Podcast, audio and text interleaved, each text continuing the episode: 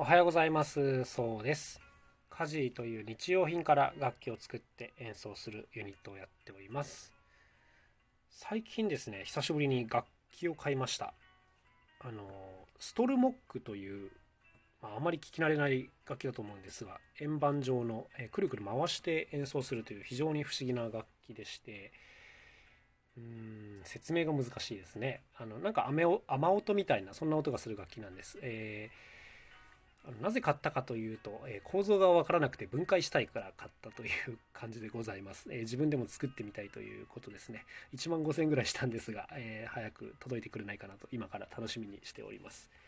はい、えー、今日はですね電話の使い方というまあ小学生みたいなテーマでお話をしてみようかなというふうに思います。僕はですね今31歳なんですけどギリギリ家に固定電話があった世代なんですよ。固定電話って多分20歳以下の方はちょっと何のことかよくわかんないだろうなというふうに思うんですけど昔は一家に1台あの電話があってまあ友達の家とかに電話かけるとまずそこの親御さんが出て子供につないでくれるみたいな、はいまあ、そんな流れがあったんですけどやっぱり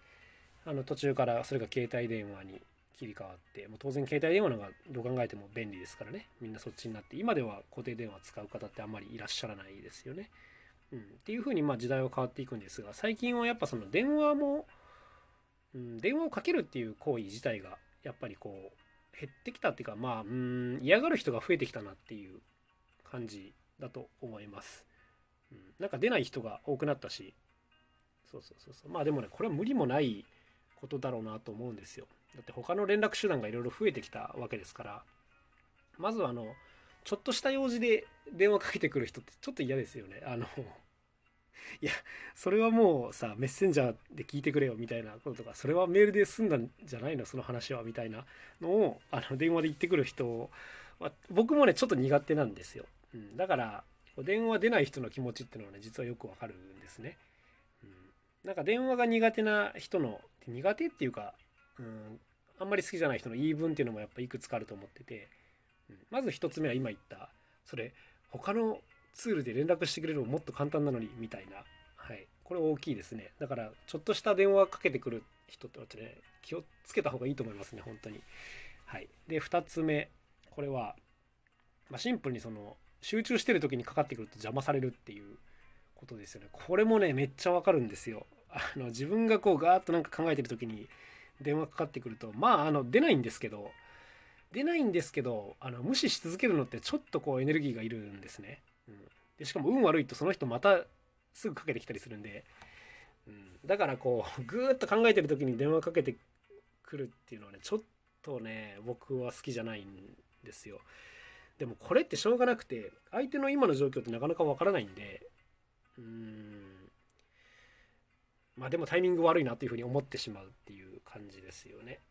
はい。あのー、で、良くない点、その3。これは相手がわからない時はすごいストレスっていうのがあります。要するに知らない電話番号からかかってくると、まあ出たくないですよね。あの、なんかいい話かもしんないけど、どっちかというと8割ぐらいの確率でめんどくさい話か嫌な話かだったりするような気がするので、あの知らない番号からかかってきたらまあシンプルに出たくないなっていう気持ちはありますよね。はい、で最後4つ目ですね。あの記録が残しづらいっていうのがあると思います。例えばこう大事な話をいろいろした時はいいんですけどその何て言うんですか。そこからしばらく時間が経った後にあの時どんな話をしてたっけってこう録音してないとあの後から確認できないっていうこれはすごい大きな弱点だなと思ってて、まあ、当然そのメールとかだと検索すればいいだけですからあの言った言わないの話もなくなるんですけど、まあ、電話ってこの辺が非常にこううんまあ使いづらいなっていう点があって、うん、だからやっぱりこう昔何の気なしにかけてた電話っていうのは8割ぐらいはあのかけなくていいっていうか他の手段で今やった方がいいっていう、まあ、そういう風になってきてると思うんですね。うん、だからあの僕自身は、まあ、電話かけることもあるし受けることもあるんですけど、うん、電話出ない人の気持ちもねよくわかるんですね。だから自分もちょっとかける時は慎重にかけるようになってるんですが、はい、あのやっぱこれにはもうシンプルに一つルールがいるなと思っててあの電話かける時はまずその電話かけるっていうアポがいるよなというふうに思ってます、はい。まあ、例えば LINE とかメッセンジャーであの込み入った話があるんで何時から電話していいですかみたいな。あのこれがね絶対いると思うんですよね。うん。あのめちゃくちゃ親しい間柄とかだったら別にいいんですけどやっぱちょっとした仕事相手とか、うん、だったらこれはもうあのマナーだなというふうに思ってるんですよ。なんか本当にこう学校で教えてほしいぐらい大事なことだなと思うんですけどね。なんかいきなりかかってきてもこう出ない、うん、出られないんじゃなくて出ないってことが多いんでやっぱり。一本ねそれが時間が分かってる内容が分かってるだけで随分こう出てもらえる確率っていうのはね上がると思うので。本当にね1本アポは入れた方がいいと思いますね。はい、であとはそのそもそも電話受けるのが嫌いな人向けの話なんですけどこれはもうシンプルにあの電話番号を相手に伝えないのがいいと思いますね。あの名刺に載せなくていいし電話番号聞かれてもあの出られないんで他ので連絡してくださいっていう、まあ、そもそも伝えるからかかってくるのであって、やっぱ伝えない努力をした方がいいかななんていうふうに思っちゃいますね。まあ、あとはその仕事相手にはっきりもう電話は出ませんっていうふうに言っちゃうとかじゃないですか。はい、あの最初はうわめんどくさと思われるかもしれないですけどまあそういう人だと分かればね電話使わないで連絡しようっていうふうになるはずなんであの電話受けるの苦手だなっていう人はシンプルにもうあの番号伝えないもしくは電話に出ませんっていうまあこれするだけかなというふうにはちょっと思っております。なんかこれをしないで電話に出ないのはちょっと意地悪かなというふうにも思いますね。はい。なんか意地になって出ないのかなみたいな感じで。あのかける方としてはね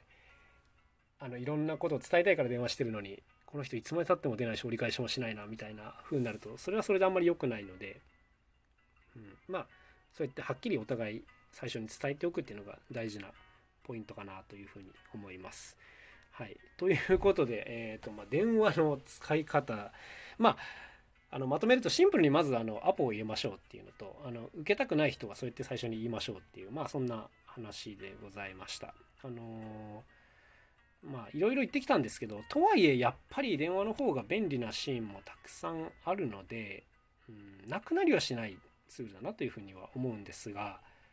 何て言うんですかね。結構こうコミュニケーションの中でも電話ってディープな方になってきちゃったのかなっていう感じがしますよね。あの重たいというか。はい、うん、なんかそうですね。昔はこれが当たり前だったんだけどいつの間にかそういう風になったんだなっていうことでなんかすごいこう感じるところがあるんですけども。やっぱりこう自分の感覚っていうのは常に変えていかないといけないなと思っているので。まあ今回はちょっとあの次回も込めてお話をしてみました、えー、簡単に書けるなよっていう、まあ、自分への戒めですねはいあの別にかけてきてもらう分にはね本当に大事な用があれば全然問題ないんですけどさっき言ったように一言先に言っといてもらえると助かるかなっていうのがまあ本音でございます。はい。そんな感じでございました。はい。まあ、うーん、LINE でしか行ってこない人っていうのもそれはそれで僕はちょっとめんどくさいなと思っちゃうんですけどね。まあ、あの、電話も使えばいいじゃんっていう感じではあるんですけど。はい。ということで。うん、なんか僕なんかはね、メールが好きなんで、ついこうメールでやり取りをしたくなっちゃいがちなんですけど、なんかあれもまあやっぱ人によってはねスピード感がないみたいな言い方があったりとかするんでまあ本当難しいとこだなと思うんですけども、なんか何なんですかね。その辺りも自分の好みをちゃんと伝えとけばいいのかなっていう気がしますね。あのメッセンジャーってこうバンバンバンバン遅れちゃうんであのどんどんどんどん通知が溜まってってみたいな。これが僕にとってはちょっとストレスだったりするので、うん、なんかこの辺もはっきり言った方がいいかな。はい。そんなことを今話しながら思いました。はい。ということで、えー、まあコミュニケーション。ねこれはぱりね勉強がいるなと思うんですけどもあのいろんな人にいろんな意見をもらいながらやり方を考えていかなきゃいけないなと、まあ、日々考えております。はい、えー、というわけで、まあ、今日はこんなところにしておこうかなと思います。あストルモック早く届かないかな。めっちゃ楽しみだなとぼんやり。それのことばっかり考えてるんでちょっと話が上の空だったかもしれません。すいません。はいそれではまた明日お会いしましょう。さようなら。